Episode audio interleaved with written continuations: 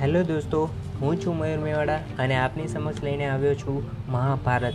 મિત્રો, છેલ્લી વખત આપણે જોયું કે મહાભારતની રચના કેવી રીતે થઈ. જો ના જોયું હોય તો લિંક નીચે ડિસ્ક્રિપ્શનમાં આપેલી છે અને હવે આજે આપણે વાત કરીશું દેવવ્રતની. તો ચાલો શરૂ કરીએ. વગર કોઈ રાહ જોએ કહાની દેવવ્રતની. હસ્તિનાપુરમાં શાંતનું નામે રાજા રાજ્ય કરે છે. શાંતનુ ગંગાજીને પરણ્યા.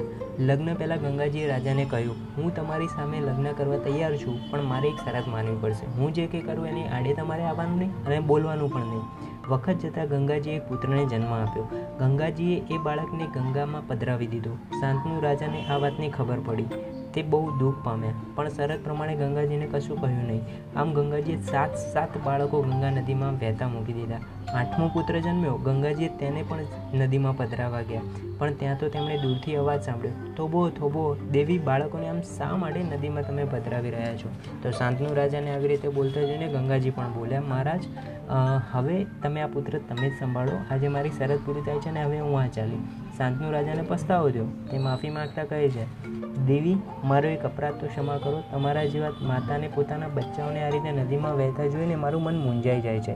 તો એનું કારણ મને જણાવશો? જેથી મારી શંકાનું નિવારણ થાય.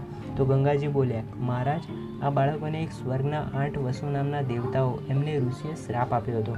પૃથ્વી પર મનુષ્ય રૂપે જન્મજો એ વસુઓની દયા ખાઈને મેં તેમની માતા તરીકે પૃથ્વી પર રહેવાનું કબૂલ કર્યું, જેથી તેઓ મારા પેટે જન્મે અને હું એમનો ઉદ્ધાર કરી શકું. આ પુત્ર છેલ્લો આઠમો વસુ છે. હવે એનો ઉદ્ધાર બહુ મોડો થશે, એટલું કહીને ગંગાજી થોડીવાર અટક્યા, પછી ધીરેથી બોલ્યા, મહારાજ, આ પુત્ર મને સાથે લઈ જવા દો અને હું એમનો ઉછેર કરીને તમને પાછો સોંપી દઈશ. એટલું કહીને ગંગાજી પુત્રની સાથે નદીના પ્રચંડ વહાવમાં અલોપ થઈ ગયા. રાજા ભરે એ પાછા ફર્યા. આ પુત્રનું નામ હતું દેવવ્રત.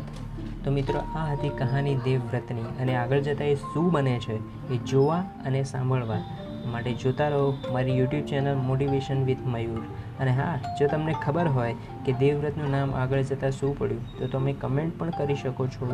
મને સાંભળવા માટે દિલથી, પ્રેમપૂર્વક તમારો ખૂબ ખૂબ ધન્યવાદ.